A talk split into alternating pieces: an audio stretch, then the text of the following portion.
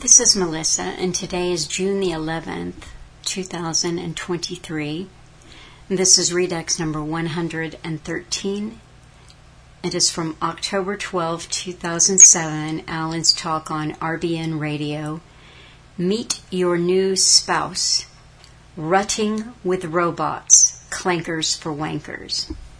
And the title says a lot there. Alan gets into how having a sexual relationship with a robot is being pushed, and he talks about how that is promoted through novels and in other forms of entertainment. Um, this is a good talk for a lot of reasons, but I was speaking with someone the other day who said, you know, when you think about everything that's going on in, in culture right now, what is being promoted, targeting the children with sexual imagery and the transgender agenda aimed and uh, directed at them. And you think about what Alan often said about how before 9 11, the international censors got together and said, okay, so we have made homosexuality in movies acceptable. It's time to push for bestiality and intergenerational sex. And that would be good to remind listeners of that. You know, they can see the progression towards where we are today.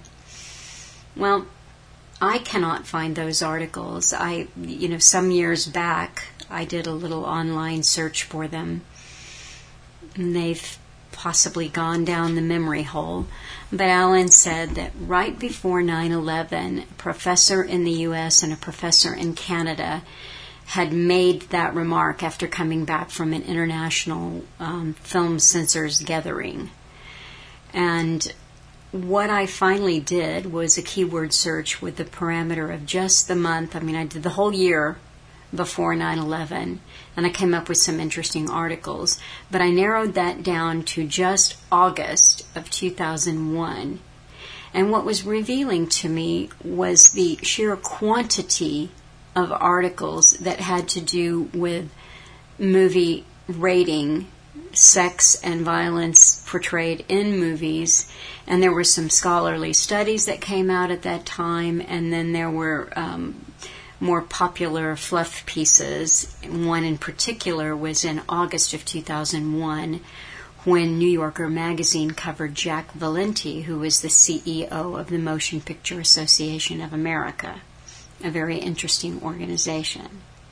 I looked around to see, you know, what, what, what was going on in the news that kind of tied in to this theme of how things are promoted. And then I went back to the articles, and some of them were long. The one I'll put up from the New Yorker magazine, which is a profile piece covering Jack Valenti, is really interesting.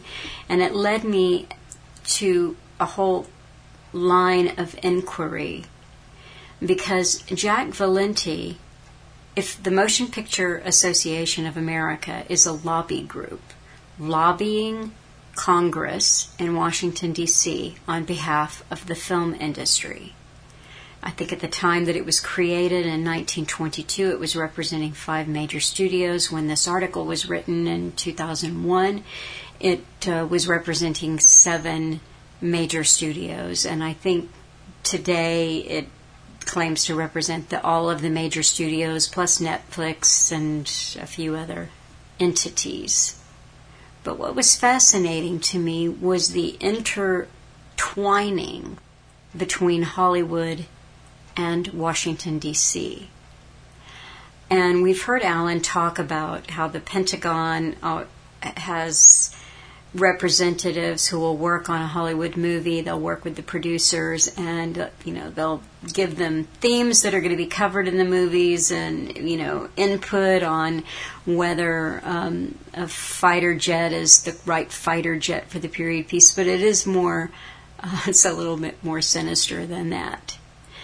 But when I looked into the Motion Picture Association and saw this total, there's no other way to say it, but marriage between Hollywood and Washington, D.C. and going through history from the very beginning, from the very first person who headed up the Motion Picture Association and his connections down to the present, uh, it was very illuminating to me, and I, I thought that I would prefer to write about this than speak about it because it's there's so many connections that are interesting, and when I take the time to put it down on paper, um, I can be a little bit more detailed. But what that told me, how the politicians and the the CEOs of this agency use the stars to promote causes, use the stars to attend dinner party fundraisers for their favorite politicians, it gave a whole new dimension to what Alan would say about how stars are put out there so that we follow them, follow the stars. And I just you know, did a little bit of looking around, okay, who's promoting what? And sure enough, just last month, there's an actress who's been in a lot of movies who said quite proudly that all three of her adult kids identify as queer. So she has three children, and they're all queer. And she went on to say that she did a telethon called Drag Isn't Dangerous. The woman's name is Marcia Gay Harden. She called anti drag policies fear based. What's happening right now is wrong. What drives me is my children are all queer. My eldest child is non binary, my son is gay, my youngest is fluid. And you know, they're my kids and they teach me every day. So she's talking about the anti drag. She said it's spreading that kind of fear and hatred among other people. I believe this country will fight that, she said. Gay is here to stay, drag is here to stay. Donate what you can and join us in spreading the love. And then I look to see, whoa, you know, I, I don't really go to the movies or watch television, just, you know, do a little marathon now and again to get the theme of something that might be promoted. But I look to see who are the, the top box office earners um, in the, the actors and actresses. And sure enough, the actress who is biggest at the box office right now is also has a movie that's being released in a month that is just completely pushing the envelope of what would have been considered normal a decade ago or two decades ago. And it's quite clear that stars and the their movie vehicles are not just used for putting the programming across. That predictive programming is so important. It is essential. But the other component of that is when that so called star is out in public, what do they say? How do they say it? What is their response? Just like this woman, you know, all three of my children are queer and it's a good thing. And when I was looking at uh, one of the past heads, one of the past CEOs of the Motion Picture Association, there was a little fluff piece where the politician Ted Kennedy was talking about the other politician who ended up running the Motion Picture Association and another famous actress that they were having dinner with, and a quite frank, candid sexual conversation that occurred between the three of them. It was the kind of conversation that nowadays would have been a Me Too complaint by the actress. But what you see there, all the Me Too aside, and the young women now whose cry is feminism and don't do that to me and don't do that to other women. What you have is an ancient system that most of these women will have known when they got in, in, involved in it, where they know, they have to know on some level what they're being used for. And I think what's going on with the Me Too was just uh, women finding some kind of peace with what they decided to become involved in. That's all. Um, it changes nothing. It changes nothing. The movies that are produced are there to contaminate culture. They will always be there to contaminate culture. They will be weaponized to move us and our sympathies in a specified direction. So I will put up some articles that I found that tie into this. Um, this was a really good talk that Alan did not just cover this, but he covered aerial spraying and uh, crisis scenarios and how a pandemic might be used in the future. Remember, this is 2007. Uh, habitat areas, what they would do to get you into a habitat area, and all of this we're seeing right now. Are we not in uh, the climate lockdowns that are being talked about and the 15 minute cities? So I will supply you with stories. I will write something that will, at some point between now and when I upload that will dive just a little bit deeper in the intersection between politics and Hollywood. And what I was left thinking is there's not really a strong division. You can say, you know, Alan used to point out that politicians and actors shared in common that definition of the uh, attention seeking uh, psychopath, the uh, hysterical attention seeking psychopath. And I, th- that came from the book Ponerology that pointed out the, the high incidence of psychopathy in various professions. And I believe that there were more psychopaths in politics than in the uh, entertainment field. But there is no doubt from this little foray that I did that Hollywood and Washington, D.C. are much more united than I ever knew. So here is Alan Watt. Meet your new spouse, Rutting with Robots, Clankers for Wankers, October 12, 2007. Enjoy. Thank you. I'm Alan Watt, and this is Cutting Through the Matrix.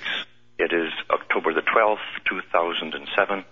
For newcomers, as always, I suggest you look into cuttingthroughthematrix.com for lots of free talks you can download on the past histories of how we got to where we are today and where we're going and I mentioned the different groups and organizations that are behind it, and there really are organizations, very organized indeed, with foundations backing them up that last for many, many generations, and that's why they can plan something even hundreds of years ago and make it happen. The big builders are at work all the time.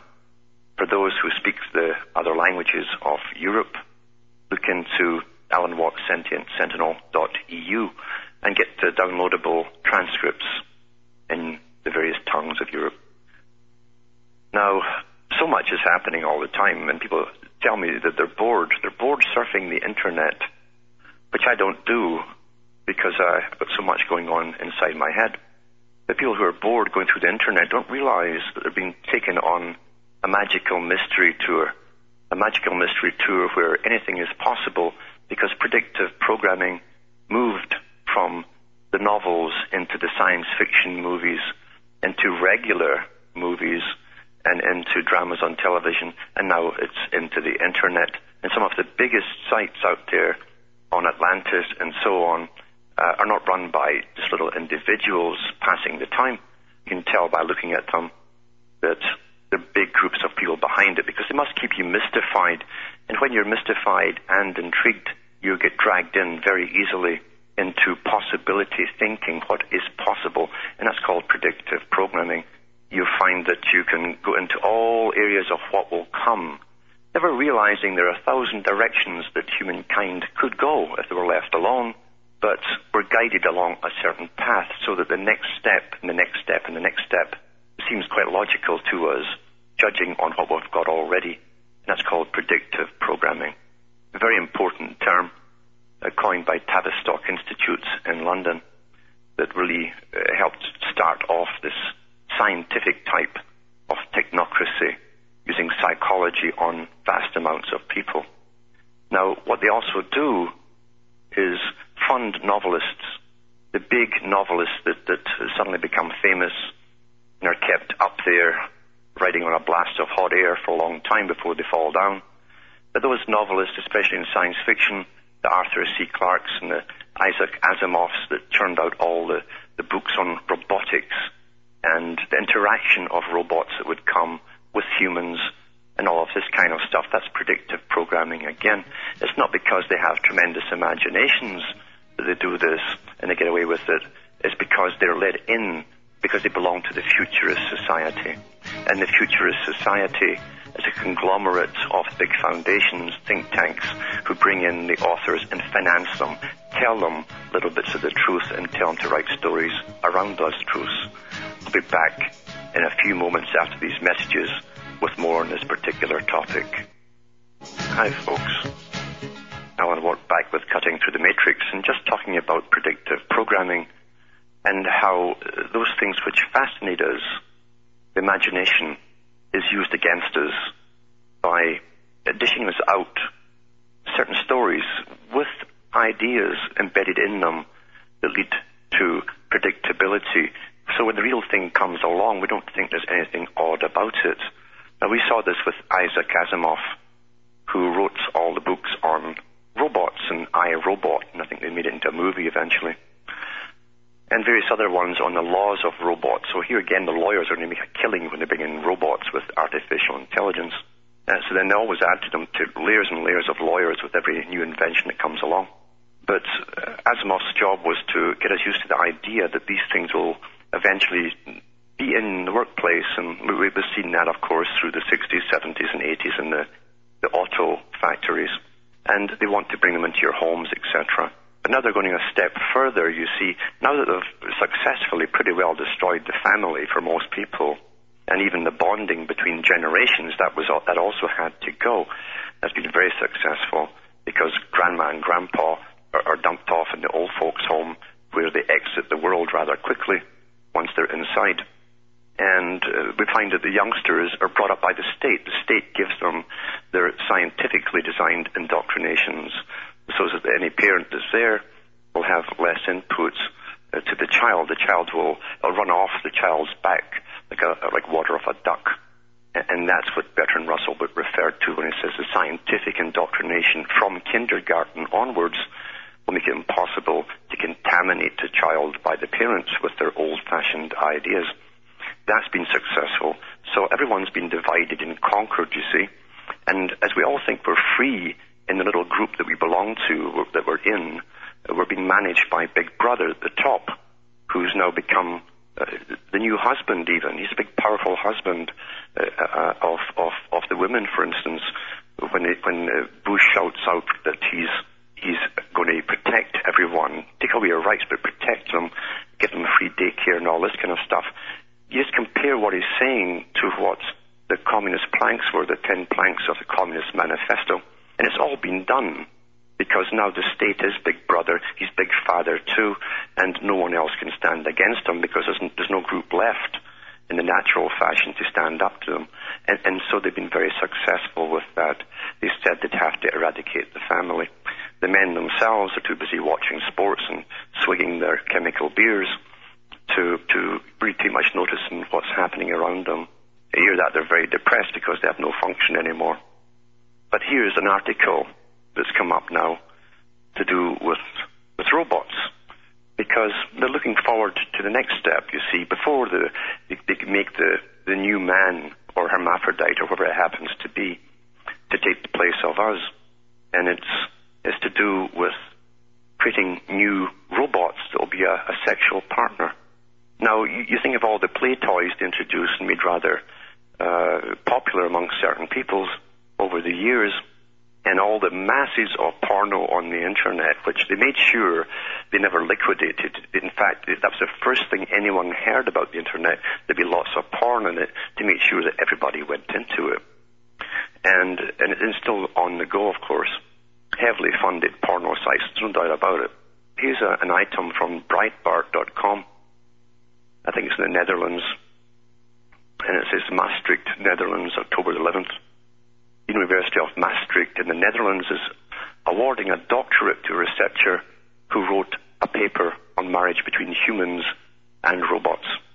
David Levi, or Levy, a British artificial intelligence researcher at the college, wrote in his thesis, Intimate Relationships with Artificial Partners, that trends in robotics and shifting attitudes on marriage are likely to result in sophisticated robots that will eventually be seen as suitable, suitable marriage partners. Now, I can remember when all the big dating services started up and they started putting their ads on television and so on, and you just simply punched in supposedly what you wanted and your, what you were like, and you'd find a suitable marriage partner. Well, here, here's the end product of it, you see. They're going to give you something that isn't real at all. And so Levy here has got his doctorate on this darn thing that's been given to him, obviously, because he's in the know. I'm sure he'll be related to the guys in Hollywood who gave him a few tips on what to write about for his thesis. Levi's conclusion was based on about 450 publications in the fields of psychology, sexology, sociology. There's lots of ologies around these days, have you noticed? Lots of ologies.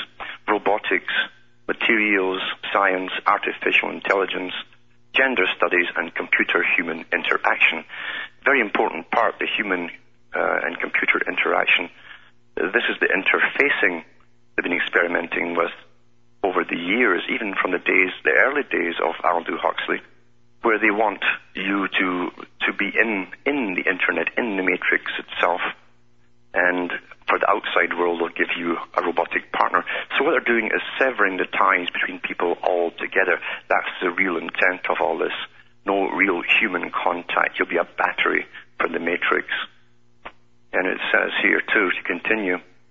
Um, the thesis examines human attitudes towards affection, love, and sexuality.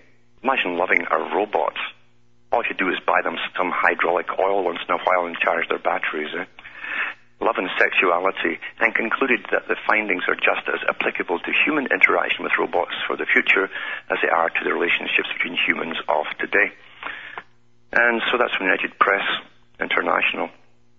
And so here they go with the next step of uh, depersonalization of the individual until we're, we're all dealing just with robots in an awakened state and in a complete fantasy when we're in the matrix. Uh, that's where they're heading with all of this. And it's a step-by-step process that was discussed a long, long, long time ago because even the old black and white silent movies, they made movies about this very thing and here it is. They never change their agenda. And these characters here, like Levi, uh, they don't dream up uh, this kind of stuff. They're given access to information, just like the writers are given access to information, so they can put the ideas in our heads that somehow it's inevitable. And the more it's parroted by media and gets trendy and comes out through magazines and little documentaries, the more we'll, we'll come to think it's a quite a normal step to take until we're totally isolated from every other human being on the planet. And then you're totally conquered. That's been the dream of tyrants for ages.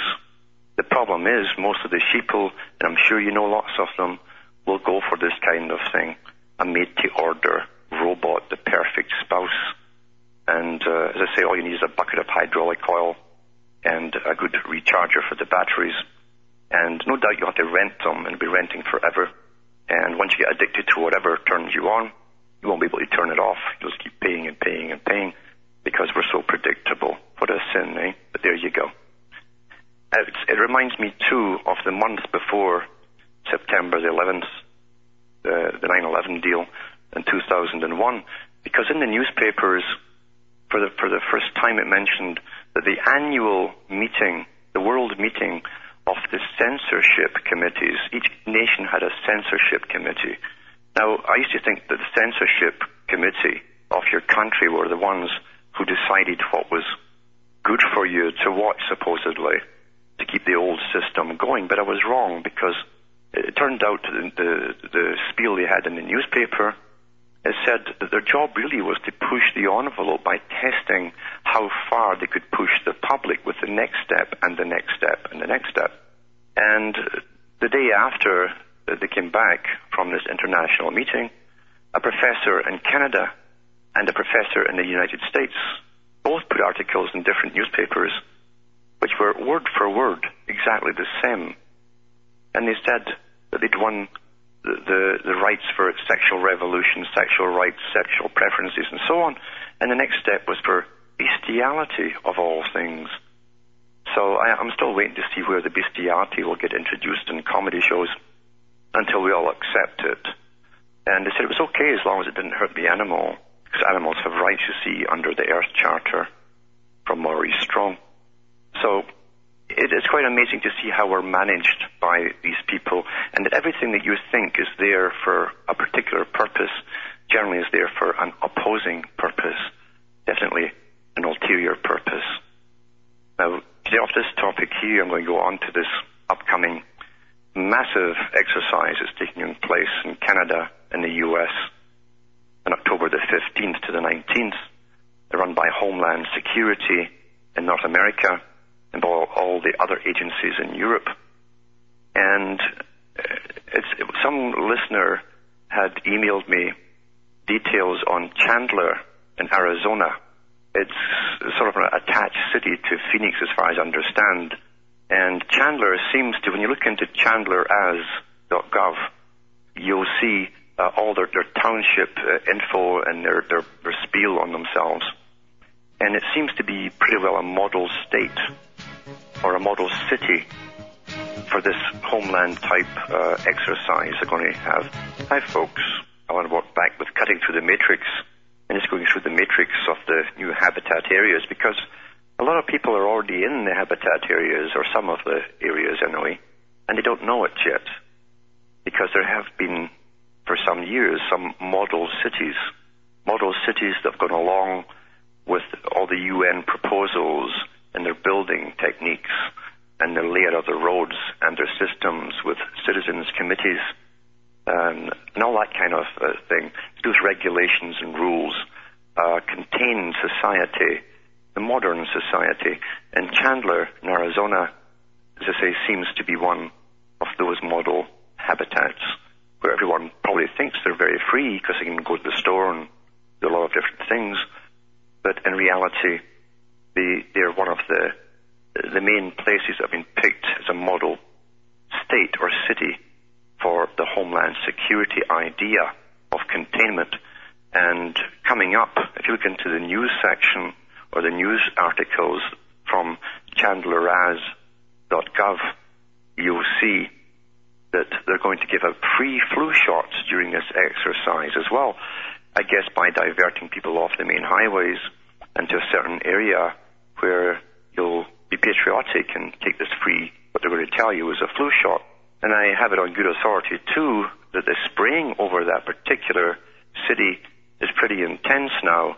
And I suspect they'll keep that up all through the exercise to make people more compliant. And they'll be doing studies on the, the people to see how they accept all of this hullabaloo exercise of homeland security and all the related response teams that are involved with it. There'll be a lot of psychologists there, I'm sure, observing the condition of the people and just how they react. You probably notice now when you're stopped on the street, you've already been stopped for years with the right programs, the Mothers Against Drunk Driving, that was the, the, the method to get that brought in, getting us used to being stopped on the roads when before they had to have a darn good reason to stop you.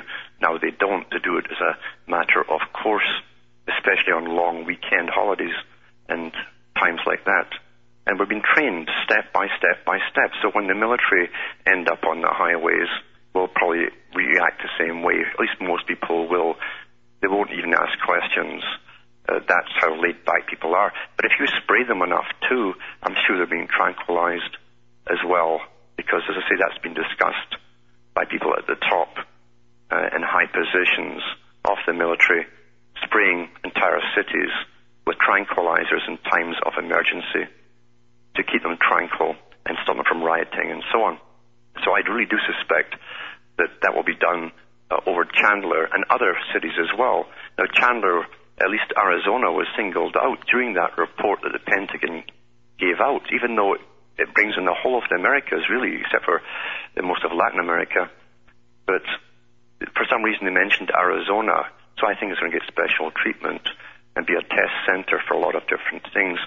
So for those in Arizona, I'd appreciate it if you keep your eyes open and note any effects that you feel yourself, like tiredness, uh, bronchial problems, things like that. Does anything really bother you during that whole period or not? And, and let me know about it. Uh, this is amazing what really is going on. And what it seems to be to me as well is that it follows up on a test that was done in some parts of Michigan as well, uh, where some hospitals had their, their uh, volunteer staff going through decontamination tents recently, a couple of weeks ago. And at the end of that, they also got these particular pre-flu shots, they told them. It looks to me like they're getting us all geared up for some kind of outbreak, and that can be done so easily. You know, all they have to do on television now is show us the men with the decontamination suits in, uh, on carrying a patient on a stretcher in some Hollywood studio somewhere, and we'll all think it's really happening. That's all they really have to do to get us to believe them. And then out come the Homeland Security and all the related associations to contain us. And that's my big fear. I think that's the one that they will use down the road to make us all comply. And under the guise of plagues and all this kind of stuff, they will also direct us where to go for safety. Great way to clear rural areas especially and bring people into the new habitat areas, which will just be the large, overcrowded cities. We do live in a system uh, that's like the Wizard of Oz rules over, and the Wizard of Oz is just a conglomerate of the mass media that take their that take their, their tunes and play their tunes uh, from the big foundations, the big think tanks, like the Club of Rome, one of the premier ones. We are supposed to simply be downloaded and comply, and most people unfortunately do. We're, we're coming down to the wire now where you have the people who are completely gone. They've never been alive, to be honest with you. And that's what it meant in all ages, let the dead bury their dead. Those who've never been alive will never know really what's happening, you can't help them. Alan Watt back with cutting through the matrix and just going through some of the mind-boggling things we have to contend with today, but as I say, unfortunately, most people are so conditioned, so incredibly indoctrinated from a very early age, massive indoctrination that continues with television all through their lives. And most people will, will watch four hours at least of television per evening. That you'll never snap them out of it. So this war is not between them and anyone else. It's only a war between those who know and those who are doing it and bringing it upon us all you'll find there are historians who've taught themselves much of this material that, I'm, that I give out. They're self-educated as far as that goes because the big professors in the universities tend to be, again, hand-picked and selected and belong to the Council on Foreign Relations in the Americas and the Royal Institute for International Affairs in Britain. They know what they're doing. These are the same professors who pick the Rhodes Scholars. They pick the ones who are going to be your future leaders of different countries in the world. These were also the same professors uh, belonging to these same institutions who picked out the guys who became spies and double agents during the Cold War. Because at the very top, you see, the Royal Institute of International Affairs knew that they ran both sides. And the poor saps who became the spies didn't know that. They thought it was all very real. That's what Peter Wright eventually was finding out for himself, and he worked for MI5 and 6. So professors are paid for, bought and paid for. They're in the ivory tower. They have status, they have power, they, they get applause, and they're not going to give up their big fat salaries by telling the public the truth. That's how carefully constructed the system is. They don't make mistakes by promoting the wrong people to the top in any profession. We must be kept in the dark, and in the dark we certainly are. At least most people are. So the war, as I say, is between the 3% who understand this but don't have any power to sway it into any other direction except what we're doing. And those 3% who run the world and run the moneyed institutions of the world. That's what the war is about. And hopefully we can deflect this. As I say, it's like a big comet coming in. Hopefully we can just hit it in the right place and deflect it off in some other direction. When you see how long it's taken to get this far, which really is thousands of years, because the average person, if they go into Revelations, which is a revealing, remember, you reveal a plan. You don't prophesy a plan. You reveal it. That's why it's called Revelations. They have all of this. They have all of this in Revelations if you understand the esoteric meanings. Now we've got a caller from Germany. Are you there? Hello? Yes? Oh, hello, Alan. Um, thanks for taking my call. Um, I just want, uh, my name is Stefan Hartmann, I call from Germany. I just wanted to ask you about something about the importance of symbols, because uh, you, you talk on different levels, and the one level is um, normal politics and the, the things that are going on, and another level is symbols that are encoded in uh, movies and some and every everything. And I just wanted to know is there is it really important? Because you don't have to know about symbols to read something like Brave New World. What is the importance of symbols? That is my question. The importance of symbols is that the symbols themselves are archetypal images. And this is what Carl Jung, if you go into his books on symbology, Carl Jung uh, gave more out to the public probably than any other person. And these archetypal symbols, what it means is that every child in every nation, if you give them a pen and pencil uh, and paper, they'll sit and scribble pretty well the same types of symbols of stars and circles and so on. And uh, the occult system that runs this use the very same symbols with slight variations here and there. They modify them slightly. But your, your subconscious mind does recognize these symbols and they comprise a language of its own.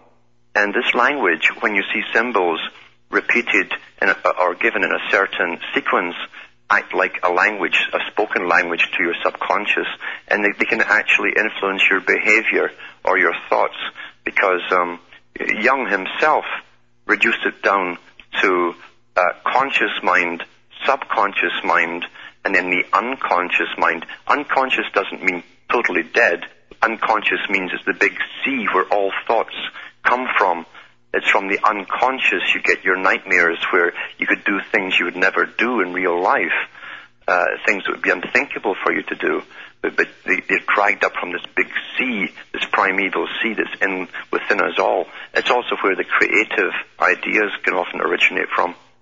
So your, your subconscious or the unconscious even can recognize these archetypal symbols and those who understand these sciences, because they're very, very old sciences, can put them in sequences and repeat them, and your behavior can be altered or modified just by uh, you casually viewing them uh, on a regular basis. If I can recognize these signs, then uh, I'm able to deflect that. Yes, when you are conscious of what they are, you can deflect them. It takes a bit of practice, but but you can actually do it. And uh, it, it's much easier when you go into the symbols themselves and you understand every level of what they, each one means, because they comprise a whole range of meanings, which alters again according to the sequence they're put together in. And when you understand all of the the, the, the degrees of the symbols, uh, then you become you have a shield up against their influence upon you because your conscious mind thinks and recognizes them for what they are. Yeah. Okay, thank you very much. Thanks for calling. Now we've got Robert in Canada. Are you there, Robert? Hello? Hi, Alan. How are you tonight? Not so bad. Oh, that's good. Uh, Robert in Halifax. I, uh, a couple of weeks ago there, Alan, um, my girlfriend and I, we hosted a uh, 9-11 truth party, and uh, we had uh, Dr. Bill Deagle for, for a guest speaker. Mm-hmm. Anyways, after, after the uh, get together, we uh, put up some posters in her, her apartment building, just telling people in the building that we had hosted it and about the website and stuff. And a couple of days ago, we were looking at the posters and someone had taken uh, looked like a nail or something sharp and uh, they they drove it into the wall where the word truth was. There's 9/11 truth, and they they're putting holes in the word truth. It just seems like that the word truth seems to, seems to scare people these days. Uh, yeah, truth. You understand too. Uh, this is a high occultic term, truth. That's why they wrote it into the New Testament as well. And you have Pontius Pilate. Pontius is bridge, remember, and a pilot is one who navigates, the navigator, a Masonic term. And so you, you find that Pontius Pilate, uh, when asked by Jesus what it meant, uh, what truth was, he says, "What is truth?" In the occult Kabbalah, even today, that was heavily borrowed from ancient Kabbalah, regardless of what some will tell you. Even E. Wallis Budge, the deciphered Egyptian hieroglyphs, uh, said that Kabbalah was far older, and he'd found that out by studying Egyptology. Uh, you, will find uh, that that truth doesn't exist as such in the Kabbalah. Neither does good or evil. There's only effects and guidance, and guidance for those effects, and and truth um, is something. See, truth tends towards morality or human behavior as being moral, and I'm talking about innate morality, not conditioned morality.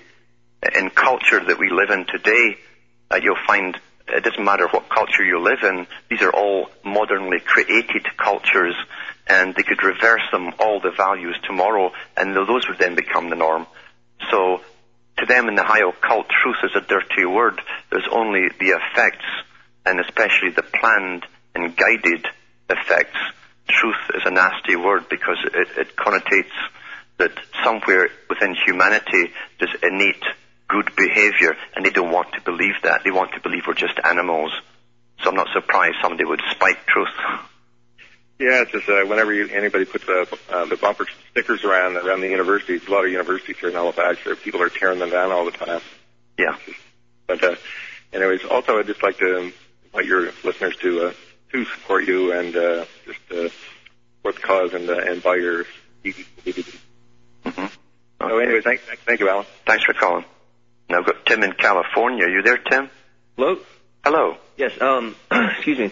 I called in a, a couple of weeks ago, and um, I've been listening a lot lately. I had an, another question. Uh, I, it's not really a question, something that you spoke of, and I was wondering if I could get um, maybe a little bit more understanding of it. You talked about one time the power of a thought, and I'm wondering exactly what you meant by that. And uh, can a thought actually be like, you know, um, weighed, or does it have a mass to it?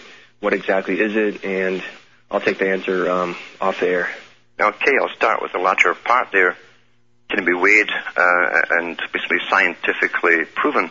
The, the proof is self-evident, so science can't prove it. They can't weigh it, measure it. Uh, so like spirit, they can't weigh. It. They've tried and they've given some cons out that they could actually weigh spirit. But unless they can empirically prove it and repeat the experiment, they can't prove anything. But what they all admit to is that thought exists. They all have their own various theories about thought and they do also admit that a thought uh, that is spoken, and this is why you find in their book, the Old Testament, which is a rule book of a system, you'll find that first God spoke the world into existence. So speaking itself, speaking a thought, because first comes the big idea, then comes the will to use it, then comes the speaking or the ordering of it. That's all Masonic, and that's where they get it from. It's Genesis or the gene of Isis, as they call it. And, and uh, a thought itself can bring whole changes, changes to the whole world, as we've seen with, seen with all the great movements that led up to this totalitarian system we're going into in the Hegelian dialectic. So, however, you'll find that people like Arnold Toynbee, Professor Arnold Toynbee, who was a, a top globalist, and he taught the Rhodes Scholars back in the 1930s there were two generations of Arnold Toynbees, both taught at, I think, at Oxford University in England. In the 1930s, 32, I think, he gave a, a, an international speech to the International Workers Association, because they ran left and the right parties from London. And he said that a thought that is, that is pure and intense can be picked up by certain people across the planet simultaneously who will then take that idea and then bring it into action. So they themselves believe that a thought has a particular force outside of what science can detect. Now we generally call it uh, basic telepathy, a, a, form that all children have. Uh, children who are, best friends when they're young will often start singing a song at the same burst at the same time, and they'll turn around and laugh at each other. And that kind of behavior is rapidly drummed out of you at school, where you're taught to behave, be quiet, and repeat after me. So they're very afraid of this particular little gift that animals actually have. Um, there's no doubt about it. Uh, people who've observed animals in various professions would love to deny it, but they cannot deny that animals sometimes will all meet together at a certain place, even though they live miles and miles apart, and they have no idea how the word gets out and, and how they just know where to come at a, at a particular time. So animals have this almost as a survival mechanism. I think people have a remnant of it too, some more than others. And the, the problem is in this whole realm, don't go into the faker people, the fakeries that are out there. There's too many of them, uh, all playing in the new age and pretending they're they're uh, gifted in certain ways. Telepathy itself generally is not something that most people can switch on and off at will. It's not to do just with predictions either, but but there's no doubt about it. A thought that's pure, and this goes back to the ancient Greeks who talked about it as well. Uh, Plato, Democritus, and other ones talked about it. That a thought is like a, a form. They called it a form. The force of the thought they called forms. In other words, an invisible force that someone could put into existence from nowhere or from somewhere they could never ever fathom. And once it was formed with a particular idea in mind, it could roam the planet for hundreds of years before it eventually faded away. And they were tremendous believers in the, these things, and we shouldn't poo-poo the ancient Greeks because the, the aristocratic crew that comprised the philosophers in ancient times uh, were certainly not romantics by any uh, by any um, means. These characters were definitely empiricists. They they studied the sciences. They had tremendous sciences at work in those days. And uh, for them to admit to something like that means that they themselves believe it. And I know that in the high occultic circles, they still believe it today. You'll find that in countries like the US and Canada, the big Masonic groups or, or lodges are put out in what they call regions. The word region, even for the regionalization of countries, comes from Freemasonry, as your, does your educational system. They started up too. And uh, they have their big lodges set up in triangles, and they have these triangular meetings on certain nights when they claim at the top themselves that they've forced their will upon all those inhabitants within the triangle.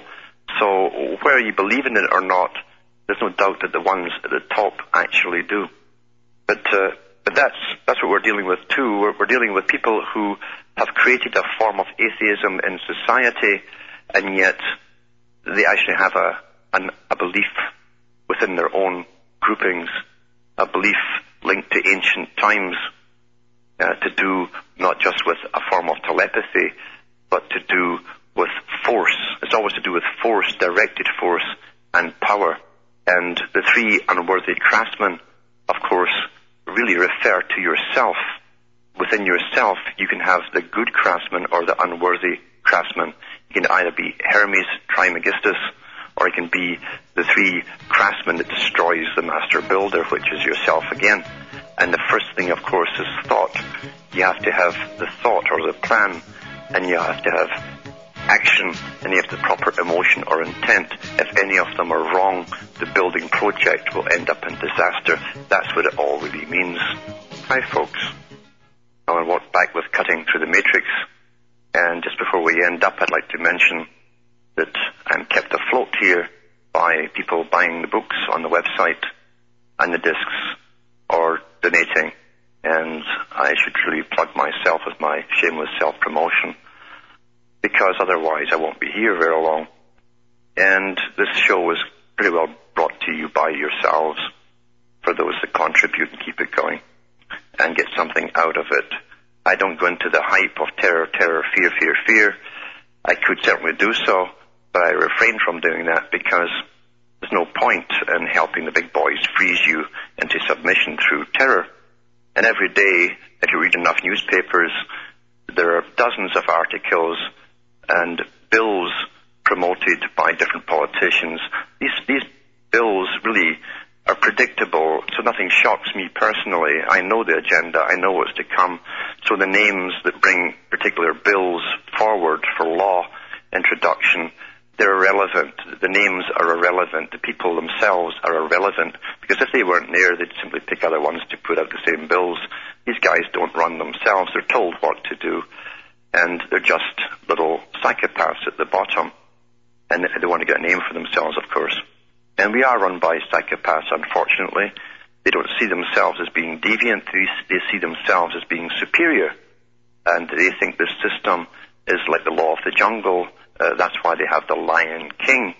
Uh, read Rudyard Kipling's other Masonic works, and The Man Who Would Be King is a classic, well worth seeing. But the king of the jungle is the lion. And you'll find as far back as Babylon, it's, it's really the small lion. Lon is lion, you see and they've uncovered the walls and the gates of Babylon, and you'll see the two lions at the, the Lion's Gate, as they call it. London uh, also has the Lion's Gate. At one point it was called that before it was called London. And the Lion's Gate is, is because that's where they keep the royalty, the young lions. And this system is ancient. It never really changes. It always has the same uh, descendants at the top, at the helm, uh, navigating the ship. We are along for the ride and to produce and consume and to bring the great work into being for them on for their behalf basically not for our own benefit. And once our job is over we're completely disposable. That's what they have lined up for us. Uh, even this little tidbits about the, the robots which is nice and funny and all the rest of it um, because there's lots of names you can imagine uh, your new spouse can be spouse can be called like Russ Bucket and all this kind of stuff but in reality, they're going to phase out the old types of humans that have these diversions of sexuality and contact because the next type of human won't need those things. You'll be a true Borg, an original bee. An original bee indeed. Well, from Hamish and myself, up here in Ontario, Canada, it's good night, and may your God or your gods go with you.